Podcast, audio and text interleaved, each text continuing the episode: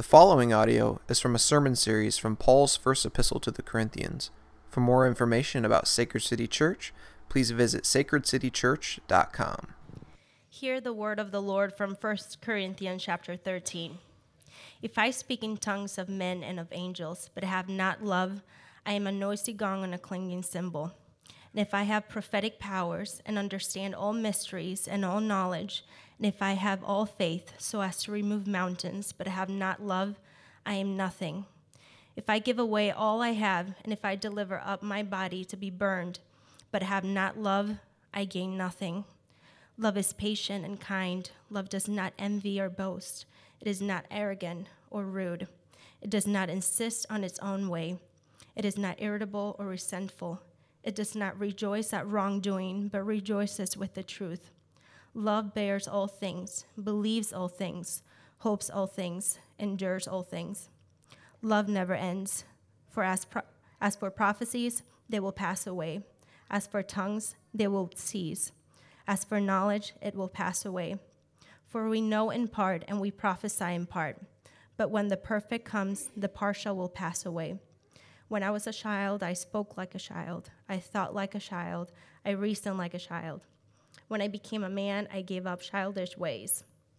For now we see in a mirror dimly, but then face to face. Now I know in part, then I shall know fully, even as even as I have been fully known. So now faith, hope, and love abide. These three, the greatest of these is love. This is the word of the Lord. It was the best of times and it was the worst of times. Now, this is one of the most famous lines ever written. It was penned by Charles Dickens in his book, A Tale of Two Cities, and was written about London and Paris during the French Revolution. The quote is meant to highlight contradictions, right? That in one moment, depending on your perspective, it could simultaneously be the best ever and the worst ever. Just so happens that the text we're studying today is also an example of contradictions. In the church of Corinth, it was the best of times and the worst of times. Now, if you're just joining us, or if you kind of just open up your Bible, or this is the first time maybe you're reading this in a while, and you read 1 Corinthians 13, uh, you might not see it that. You might not see that right away. You might not get that uh, contradiction that's going on here. This chapter on love is often, I would say usually, misunderstood. This is without a doubt the most well known and oft quoted prose uh, ever written about love. I highly doubt that there's a person in this room today who's, who hasn't heard this or read it before. Most of the time, it's on Hallmark cards, right? It's quoted at weddings, it's on plaques and pictures that adorn our home, maybe even a coffee cup, right? With a cup of joe in the morning. Oh, good to drink it with love on the mind, right? It's usually sentimental. It's sappy, ooey gooey, right? This uh, text, it waxes eloquently and it rolls off the tongue. There's no doubt. It's beautiful. It's some of the best of uh, humans' ability to write, right? It's some of the best human prose out there. It's Shakespearean, let's say. The words just kind of roll off the page and we nod our heads and say, Yeah, love. That's so nice. But when you understand the context, as if you've been here with us over the last few months, as you come to understand the context that's going on in this church in Corinth that Paul is writing, you see that this is anything but nice. It's not a love lullaby written for two lovers as they stand before God on their wedding day. This actually is a stinging and pointed rebuke. This text was not written to comfort, but to confront. It was meant to aggressively change the Corinthians' minds, to change their hearts, and to change their direction. They were getting sidetracked from the gospel, and this was like a slap in the face or a nicely tossed grenade in the lap. Have fun. It was the best of times, right? This church was an amazing example to the grace of God through faith in Jesus Christ. Paul told us, told us earlier in chapter 6 that God had built this church out of the sexually immoral, out of idolaters, adulterers, homosexuals, thieves, greedy, the greedy, drunkards, revilers, and swindlers. That the message of the gospel came to town, a town that nobody would expect to see any uh, Christianity pop up, any gospel movement take place. It, the gospel came to a town that nobody expected, and it changed the worst of the worst. The, the wildest, the richest, the least likely to go to church people embraced Jesus, and Paul says they were, they were washed. They were justified. They were made right with God. People far from God were brought near through the gospel and became a brand new church, and probably at this time was the most unlikely places on planet Earth. The most unchurched, unlikely cities on earth at this time was the city of Corinth. Now, that was great, right? It was the best of times in those regards, but it was also the worst of times. See, this church was full of contradiction. They had been reconciled to God, but couldn't reconcile with one another. They had been given amazing grace by God, but they were suing each other in pagan courts. They'd been given spiritual gifts by God to help one another, and instead they were using them to build a name for themselves. And then those who weren't as gifted or weren't gifted in the same ways, they were envious and jealous of others. Why do they have that gift and I don't? And it's into this hotbed of contradiction that Paul lovingly tosses his grenade. And look how it starts. Let's go to 1 Corinthians 13, verse 1. If I speak in the tongues of men and of angels, but have not love, I'm a noisy gong or a clanging cymbal. Now, what's he saying? He's saying, I can have all the eloquence in the world. I can be a world renowned orator. I can write and speak with brilliance, but if I don't have love, I'm nothing.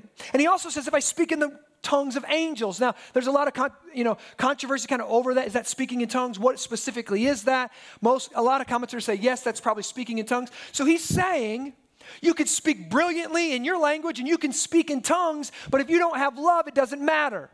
Now, there's Pentecostals out there who say that you, if you don't speak in tongues, you're not a, a, believer in Jesus Christ. But Paul says, no, no, no, no, no. You can speak in tongues and still not be anything without love.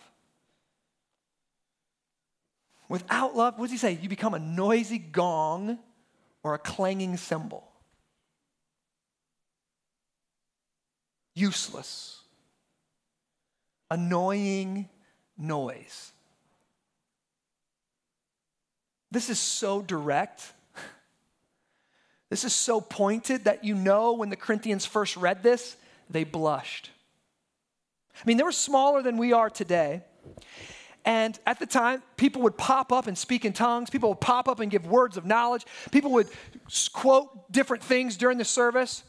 So and if you've ever been a part of that type of church, you know it's almost always the same people who do it, right? This guy pops up and he says his thing. This guy pops up and he does his thing. This woman does her thing. And Paul comes in and goes, Oh, those who speak in tongues, you know what? Without love, you're nothing. Can you imagine all the people who spoke in, they're like, Oh, right? It's like me coming in here and go, Oh, yeah, that guy behind the microphone who sings worship songs, if you ain't got love, you're nothing. Everybody in the room looks at Joel, right? Wherever Joel's at, right?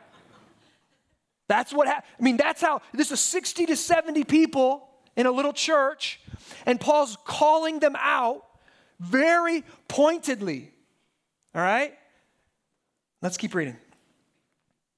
And if I have prophetic powers, that means prophetic powers either you can rightly divide the word of God and you can preach well, or also you can somehow predict the future. You can kind of see, you know what, that's probably not a good thing. You probably shouldn't go that direction, you should go this direction. He's saying you can have prophetic powers, but without love, nothing. Keep going. If I understand all mysteries and all knowledge, and I have all faith, so as to remove mountains, but have not love, I'm nothing. Now, that is a big statement. I am nothing. He doesn't say, my gifts are nothing. He didn't say, my talents are nothing. He said, this is an identity here. He says, I am nothing. If I am gifted, but I don't love, I am nothing. Now, let's just keep, let's keep reading. What else he said? If I give away all I have, so incredibly generous, and if I even deliver up my body to be burned, but have not love, I gain nothing. Now, we might think, why would he give up his body to be burned? Like, listen, it, it, you need to go and you need to see what's going on in Mosul right now. You need to look and see what's going on over in Iraq right now, where the Christians in Iraq have three choices. They can either recant Christianity and convert, or they can be killed, or they can leave. Churches that have been church Christian churches for 4,000 years now have the black, a black flag, a black Muslim flag raised above them, and all the, the pastors and all the churches have been booted. They've had to flee, right? And Paul's saying you can give away everything you have, but if you don't have love, you're nothing. And he says you can even say, I'll be a martyr, I'll lay my body down, I'll lay my life down, but without love, you are still nothing. Now, I want you to just remember who Paul's writing this to. This is so funny. Like, let's talk about love. Yeah. You're nothing without it, right? That's how he's starting. And who's Paul writing to? Paul's writing to his spiritual babies, right? The converts that he made when he was in Corinth, when he preached the gospel. He's writing back to him from Ephesus, where he's planting churches. And Paul's looking in, listen to me, church, at a highly gifted, highly charismatic church that has a lot of phenomenal conversion stories, but Paul says, You have been sidetracked by nothingness. Now, what does that mean? What does that mean? To be sidetracked by nothingness. This is how the Christians in Corinth were living their life. If I have prophecy, I'm somebody. Paul says, You're nothing. If I can speak in tongues, I know I'm somebody. Paul says, You're nothing. If, if I can give up all, if I can be really generous and be the type of person that really is generous, and people look at that guy's generous, if I can be that type of person, I know I'm good. I know I'm somebody. Paul says, You're nobody. You're nothing. Now,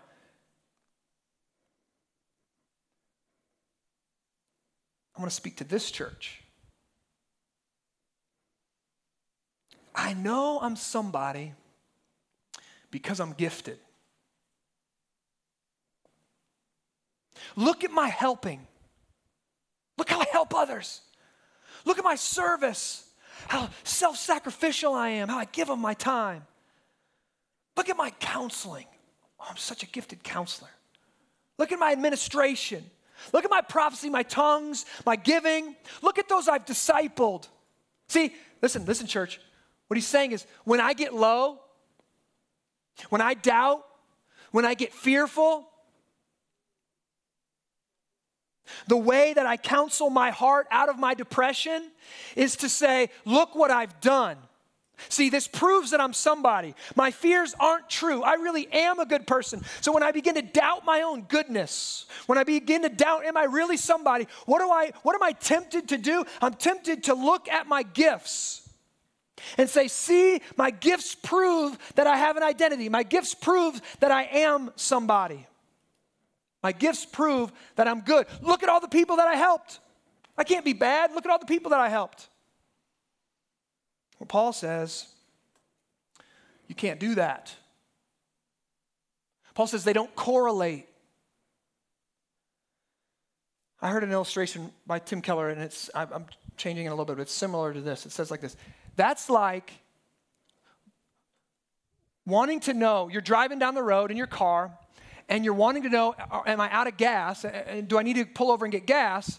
And you look at the oil gauge and you're looking at the oil gauge, and the oil gauge is saying good, so you're like, oh, I'm good.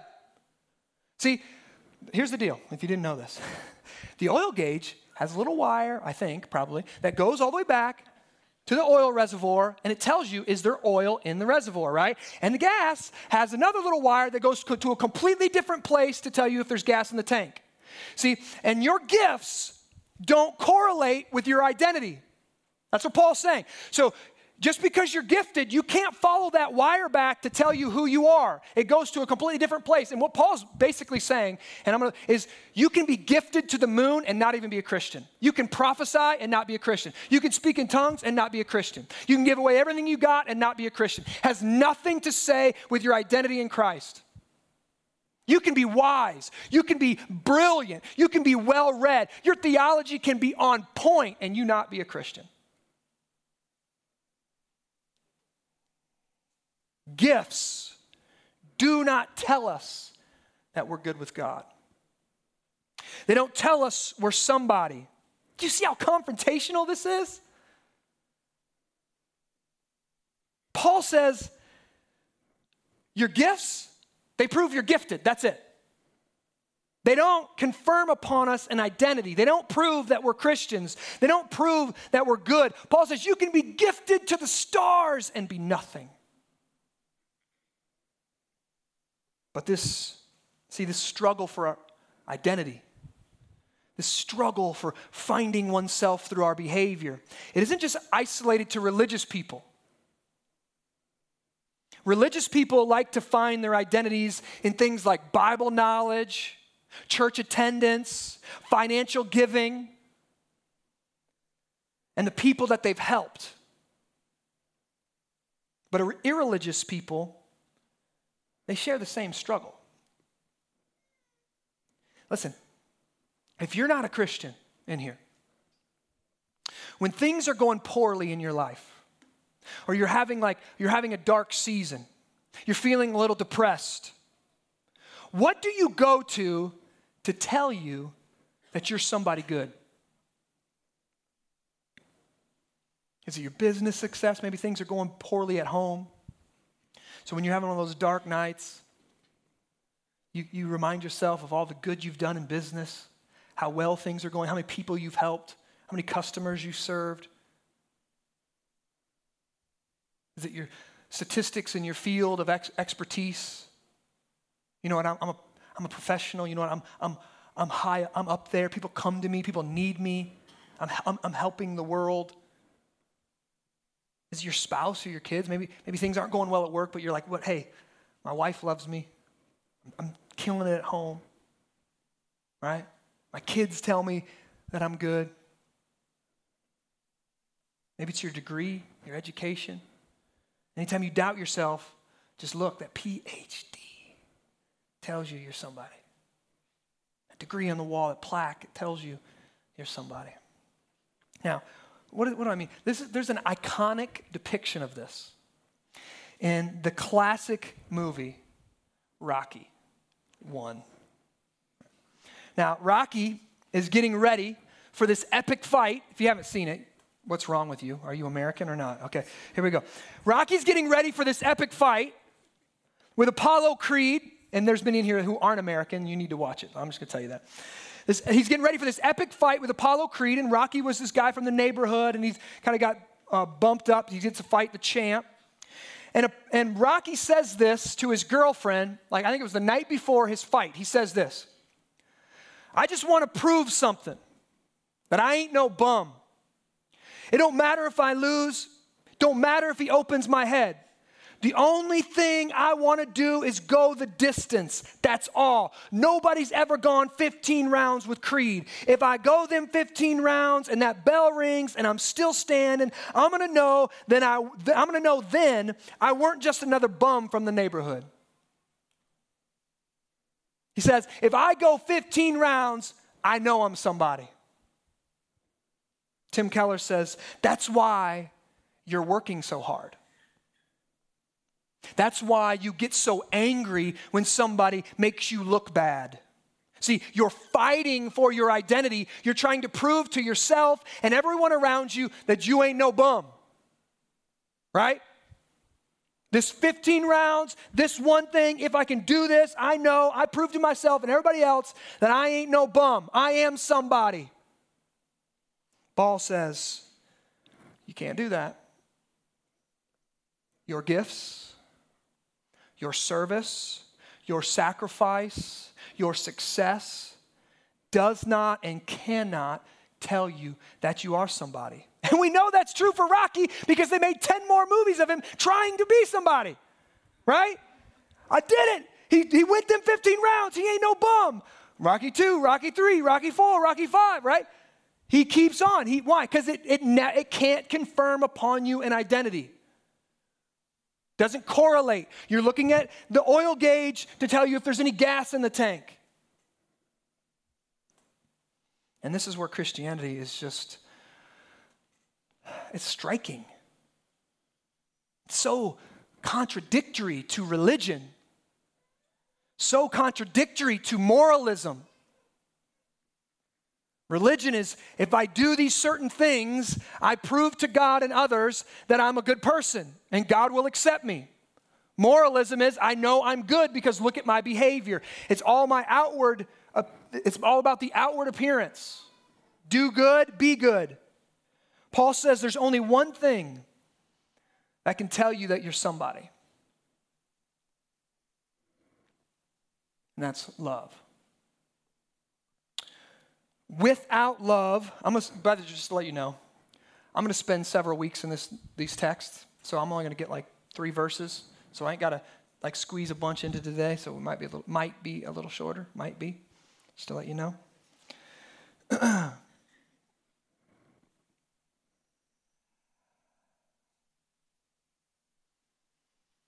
Paul says, love is the test. Without love, Paul says, we're nothing. That love is the only gauge that proves we're something. That giftedness, power, success, these things don't prove anything. Now, here we have a bit of a quandary. How is love different than anything else? First off, I want you to know that love isn't uh, just a feeling.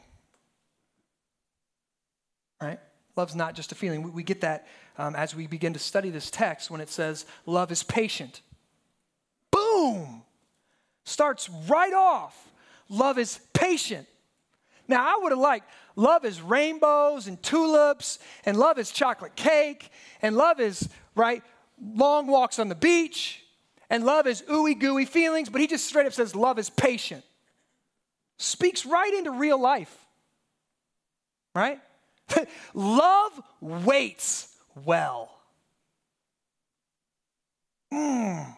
See, and we're going we're gonna study this a little bit in the next coming weeks I think our culture, we want to go to this text and go, love. See, it's all about love. What that means is I never speak, I never confront anyone.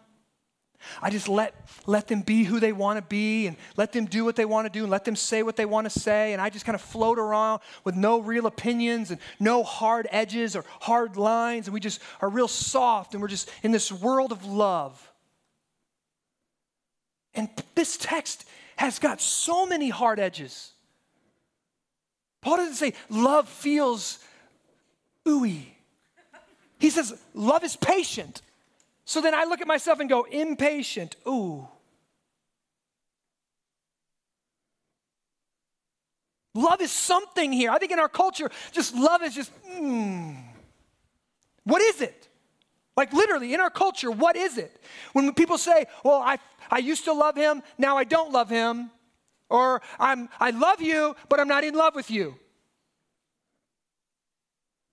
Wrong. No, what is it? I no longer choose to love you. That's what we're saying. I no longer want to be patient with you. I no longer want to be kind to you. I no longer want to have self control. That's what we're saying. It's hard edges. So, but how is love any different than gifts? Why, why can't I go to love to say, I'm gonna, I'm gonna go, okay, if I wanna know if I'm, a, I'm, I'm gonna just say this. This is, if I wanna know I'm a Christian, if I wanna know I'm good with God, I can't go to look at my talents, I can't go look at my Bible knowledge. I can't go look at my gifts. I have to look at my heart. I have to look at my love. But how is love then any different? How's love any different? This is how love is different. Gifts, success, power, what these things do, they basically put a projector. I'm going to do this. They put a projector on your heart. And your gifts and your talent and money, all they do is project what's in your heart. If there's selfishness in your heart, when you get successful, you'll be even more selfish. It will actually amplify and project out your selfishness. If you're cruel, when you get power, your cruelty will be amplified, right? If you're one of those power hungry middle managers, the worst thing that can happen to you is for you to be promoted, right? Because now you're, you know, you're an upper level. Now you have a lot of minions you can control.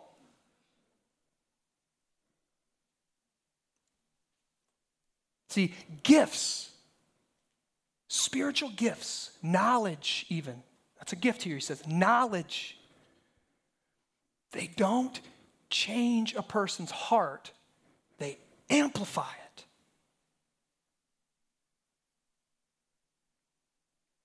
All they do is take what's internal and make it external. They take what's inside and they make it public. So when we see these Corinthians walking all over them each other, trying to be spiritual, trying to outdo one another in spiritual gifts, all we see is they have a selfish heart on the inside that their ego is huge and they get spiritual gifts that are given to them by grace and they still use those spiritual gifts to make their self big, to amplify their ego.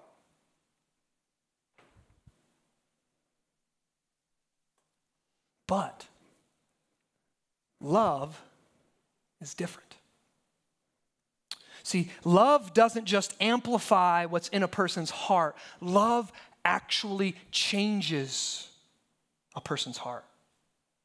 Love gets inside and reconfigures a person's heart, changes them at the center of who they are. See, moralism out here, change, tries to change externals, but as soon as you give that person some power, as soon as you put that person on a stage, as soon as you give that person what they really want, their success, they can't hold it in any longer and they become tyrants. They look down on others. Why don't you work hard? I pulled myself up by my bootstraps. I was nobody. and I made myself somebody. Why can't all you guys do that? See, but love Love is the Trojan horse. Love gets inside of a person and changes their DNA.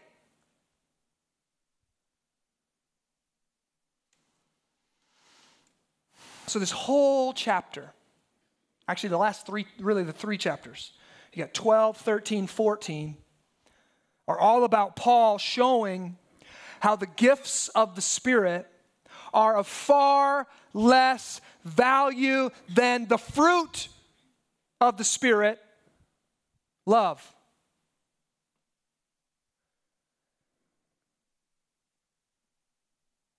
Many churches are far more enamored by the fruit by the gifts of the spirit than they are by the fruit of the spirit. And I can't wait to break that. Next week we're going to spend some time on the fruit of the spirit. And you notice I said fruit of the spirit. It's not fruits of the Spirit love, joy, peace, patience, kindness, gentleness, meekness, self control. That's one thing. That's the fruit.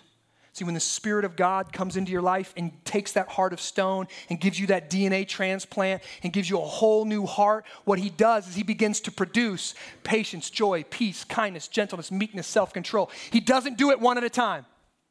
Your personality does that.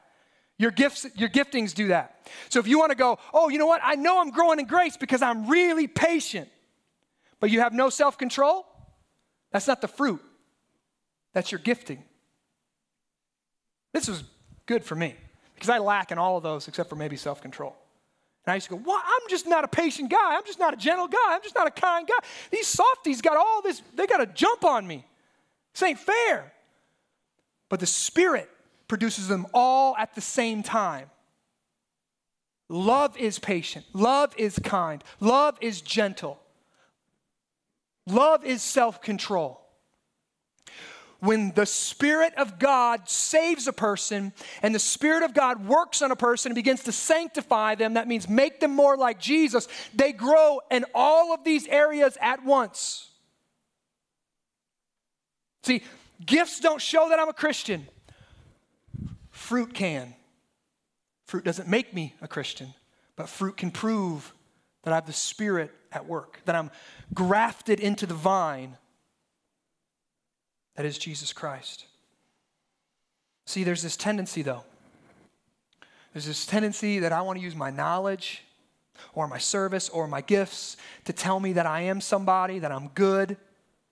But Paul looks at us and says, No, you can't do that. The only thing that can show the world that you are truly somebody, that you are a follower of Jesus Christ, is your love. But Justin, we talk about there's only two things for the believer faith and repentance. How is love, you know, how is love the deal? Why isn't faith the deal? Why isn't it just what I believe, right? I believe it, so that's that's who I am. See, this is what Paul's getting at. It takes more than head knowledge. Many people correlate faith with a cognitive, a, a, cognitive acceptance of the gospel. Jesus came, he died, he lived. He, okay, yes, I believe that. But Jonathan Edwards, in his, uh, uh, he's got a book on this text. And it's called Charity and Its Fruits. And he says two things. First off, why does Paul list off all these gifts? Because they're things in which men are exceedingly prone to trust in men and women are exceedingly prone to put our faith in all of these gifts that we have, our behavior, how well we're performing, how well we're behaving. But what Paul says, listen, for those of us who, who tend to go, oh, I, I get the gospel, oh, I understand it, oh, I could verbally recite it back to you, Paul says, no, no, no, that's not true faith. That's like light without heat. Okay? He says that's light without heat. Light is, I have a cognitive understanding of it, I have an intellectual assent to the truths of the gospel. But when God saves a person, when God changes a person, He doesn't give light without heat. That He does enlighten the mind, and oh, I'm a sinner, oh, I need Jesus, oh, Jesus is the answer. But He also brings a warmth, He also brings a heat, He also brings a passion, He also brings love that changes a person's heart.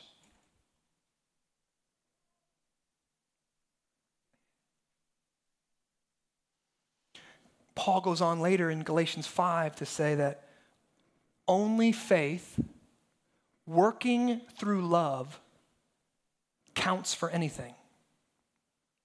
See, faith working through love. James says faith without works is dead. What's, what's, what are they getting at? What are they trying to say? That all of us can go, yes, I believe the gospel up here. We can embrace it with our head. And that's the same kind of faith that demons have, the Bible says. Demons believe in God and shudder, but they have no saving faith. Their heart is not warmed, they have light and no heat. See, love is our faith gone public. There's a type of faith that's just knowledge but when true faith works, it comes out as love. If you remember back, way back in chapter 8, Paul's been building up to this moment. In chapter 8, he said that knowledge puffs up, but love builds up the church. Knowledge puffs up, but love builds up. Now,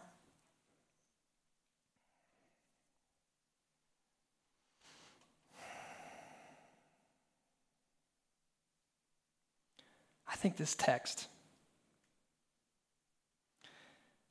is simultaneously terrifying and wonderful. It's terrifying because what Paul is saying is heaven is a world for lovers. It's a world where only lovers go.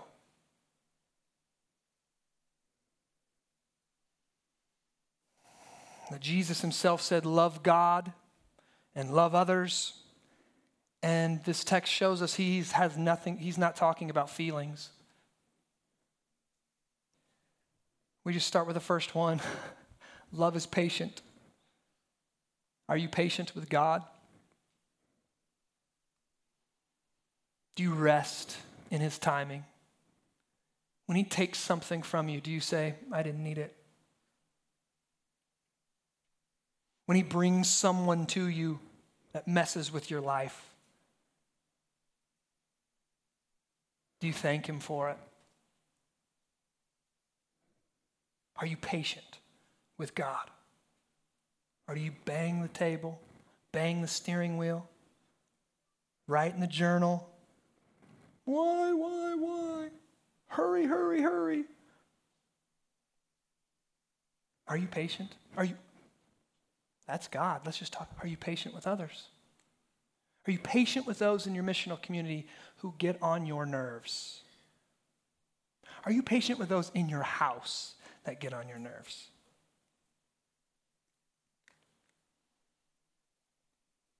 Are you? I'll tell you, I'm not.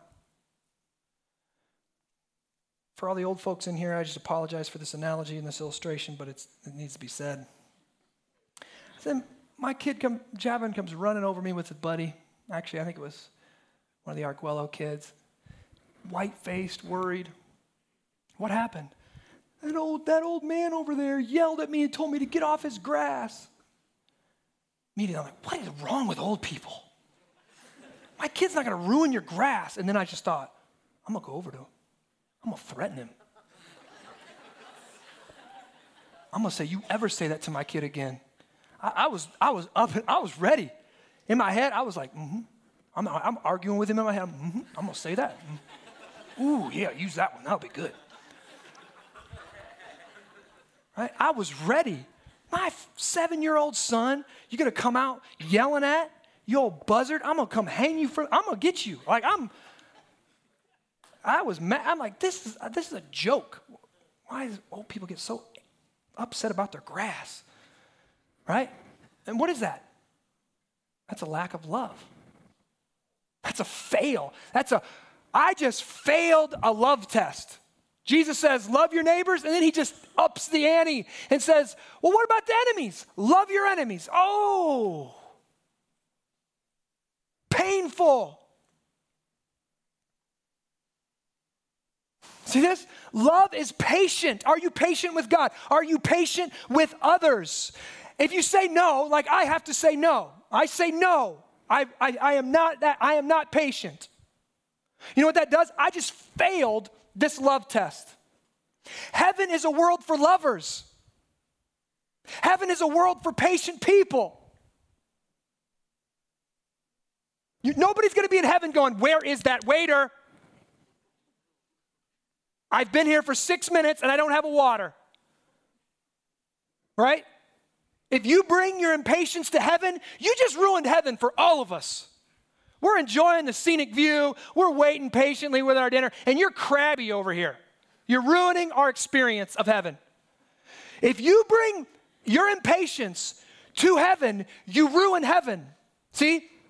Heaven is for patient, perfectly patient people. There's a test to get into heaven. It's a love test. Do you love God? Are you patient with God? Perfectly patient with God that says if he brings it to me, he, he meant it for my good. This person gets on my last nerve. God put her here for a reason to change my heart, to soften me, to make me into a more patient person. That's the th- fun thing about patience, right? It's only developed in opportunities where you can be impatient, waiting. So that's terrifying, is it not? Is that if you go through this text, if you go through this text and you read it as it is, a test of Christians, a test of Christianity, a test to get it into heaven, it should be terrifying to us. Nobody should go, I knew I was a lover. Patient, got it. Not arrogant, Never. Rude? Nope. Wants his own way? That's not me. Is not irritable? Never irritable. Resentful? Who? Me? No. It does not rejoice in wrongdoing. Mm, no, I don't think so. Rejoices with the truth? Yes, I do. Bears all things, you know? I'm kind of like that. Believes all things. That's my job description. Hopes all things, endures all things, love never ends. Oh, I'm so encouraged. That's me. Fast track to the kingdom. Put me at the front of the line, Jesus. That's describing me. If that's a Christian, I'm the man. My kids were watching this. The one Disney movie that I think I never seen, which, which was The Hunchback of Notre Dame. And I wanted to say that it was, I didn't want you to all, I, have been quoting Steinbeck and I've been quoting different people, and I didn't want you to think like I'm just sitting around reading fine literature all the time. I've actually never read the book. I was watching the Disney movie, okay? And the songs are going on, and there's this religious guy, and he's out there, and he's like, he's throwing people in jail, and he's, he's, he's doing the right thing, it looks like. And the song's coming on, and I, my kids are dancing and swinging around, and I'm not really paying attention, but I hear this one line from the Hunchback of Notre Dame, and he says this This man, he could see wickedness everywhere except within. That he could see wickedness everywhere except within. See, he was this just guy. He could see all the wrongs that needed to be righted, but he couldn't see the wickedness of his own heart. He couldn't see his own pride, his own insecurity, his own fear. He couldn't see his own lack of love in his heart. And I don't want that to be us. And I don't think Paul wants that to be us, or Paul wants that to be the, Chris, the Corinthians. So he's like, You're gifted to the moon, but look at the heart. You fail the love test. The only thing that matters, you fail.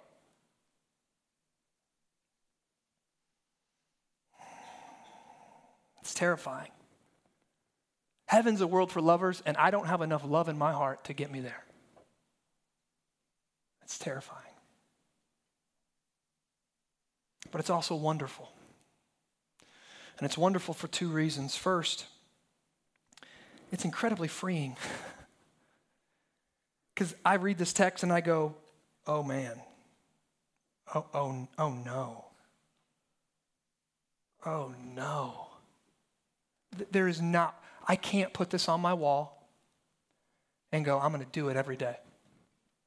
I can't put tattoo this on my arm. Look, 1 Corinthians 13, I'm going to crush this every day. Right? Put this on my coffee cup, wear it on my t shirt. That is like that would be like just condemning me all day long if I really understood it. I'm drinking my coffee. 1 Corinthians, love is patient. Love is kind. Ugh. Listen, but it's freeing. How is it freeing? Because there's no way we can measure up. There's no way we can do it. There's no way we can be that patient and that kind and that gentle and have that much self control. There's no way we can bear all things. There's no way we can carry that weight. There's no human possibility for us. It, it can't happen. It can't happen. So it should be freeing. Should be completely freeing. Stop acting like you can. Stop acting like this is your job description. It ain't you.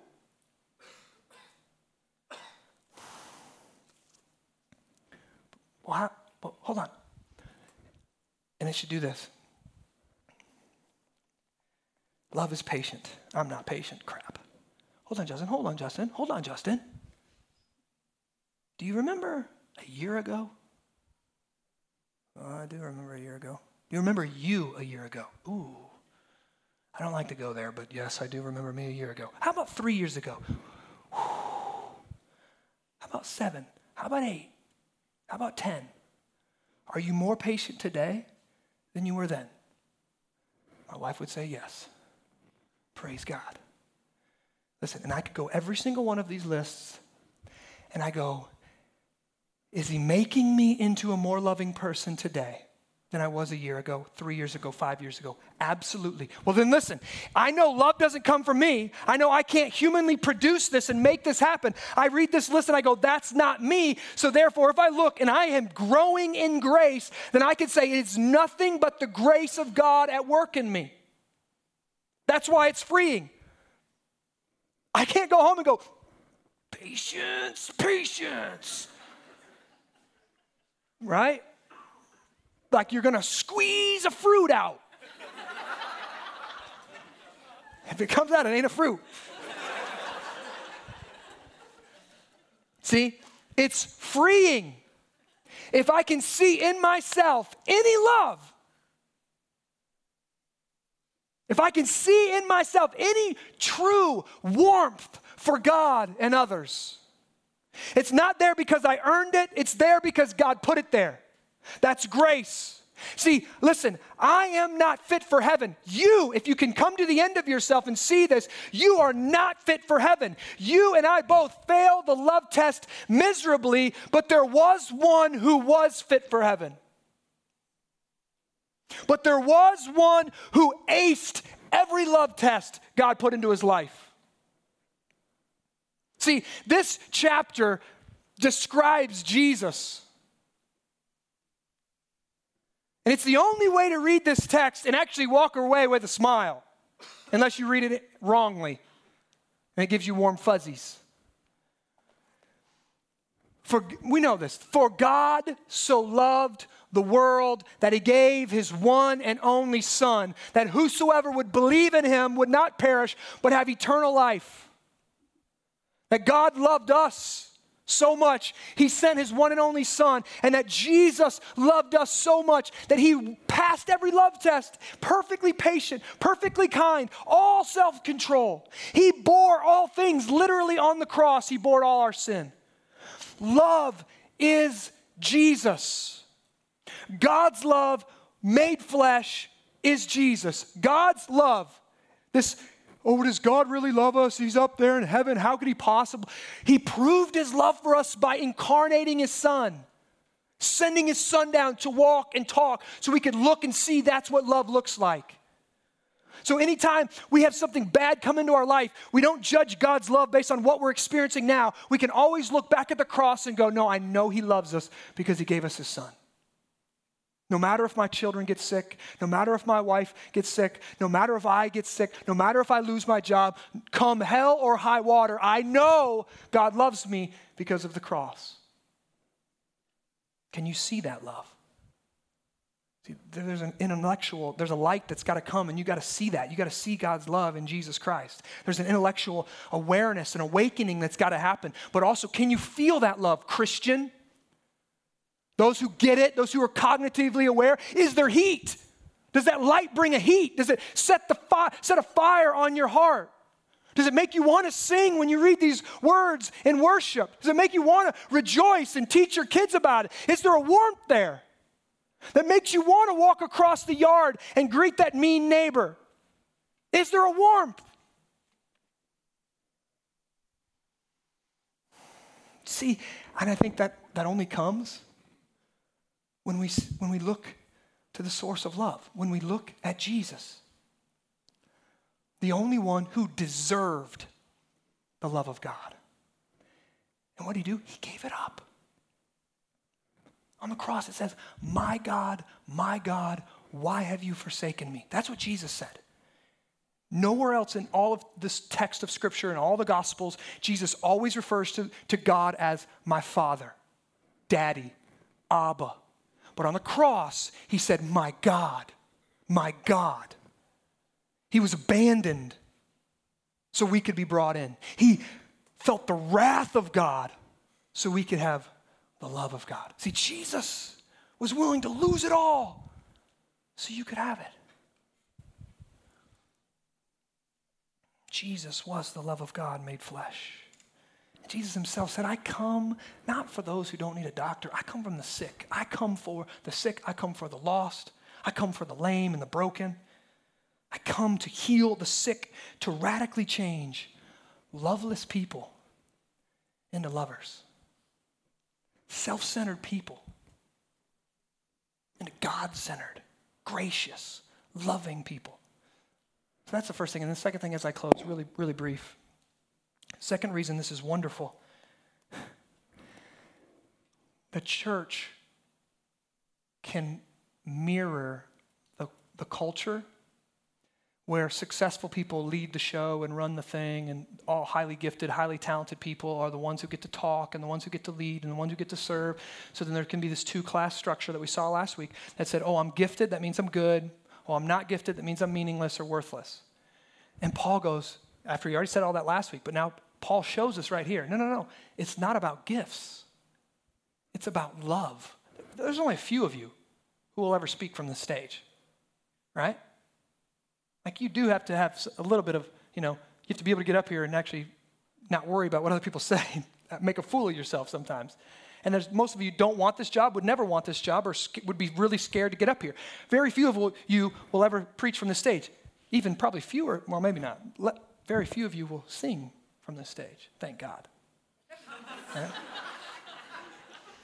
Listen, if you ever stand back by that sound booth and you hear me, you'll be thanking God that I don't sing from the stage, right?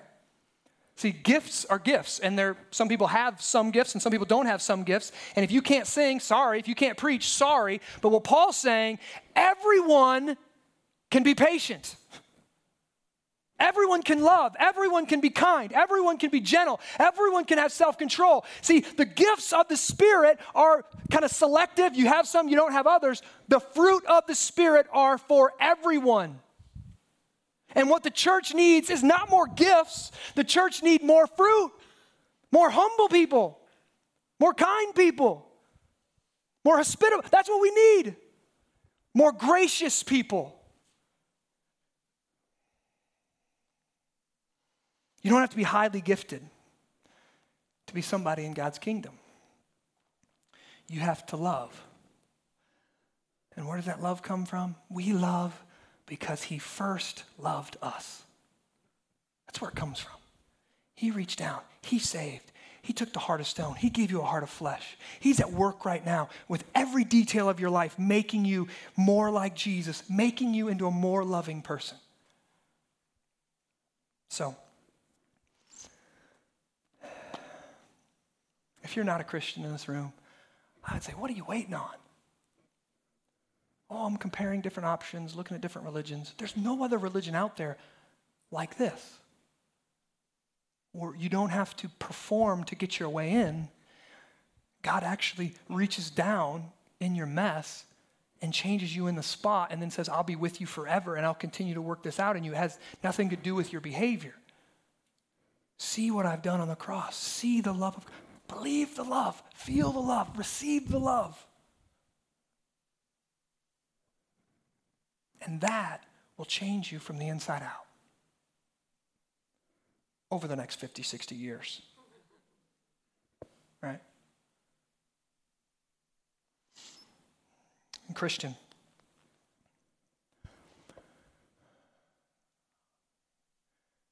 so easy to get our identity from what we do. I doubt my goodness.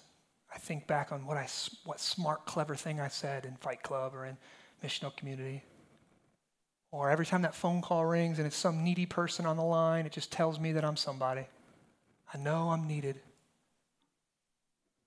Or every time I write that check, so easy to trust in our effort.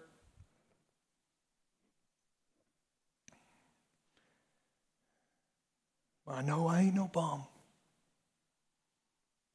Paul says we can't trust in any of those things. We must cling to love who came and got us. We must cling to grace of God and Jesus Christ. He's the only one who can give us an identity that can't be shaken and can't moved. So as you come to the table today, if you're a believer, repent for trusting in false things. Repent for looking for an identity in other places and ask the Father to give you the light and the heat that comes from the love of God being poured upon us, poured into our hearts. In Romans 5, it says the Spirit pours the love of God into our heart. Ask Him to do that for you this morning. Let me pray. Father, it's a privilege that I get to call you Father because you're God of love. You are. It says, God is love. And, that, and because I look at this text and I say, I'm not love, and I don't love well, and I fall short often, I'm not fit to be your, per- your child. I'm not fit to call you dad. But Jesus Christ was. He looked just like you on this earth and he lived perfect life. He loved well. And Jesus took my place. The wrath that I deserve for not being loving, the judgment that I deserve from a, a God of love, because I'm, I fight against your love and I don't re- reciprocate your love, the wrath that I deserve for that, Christ took on himself on the cross.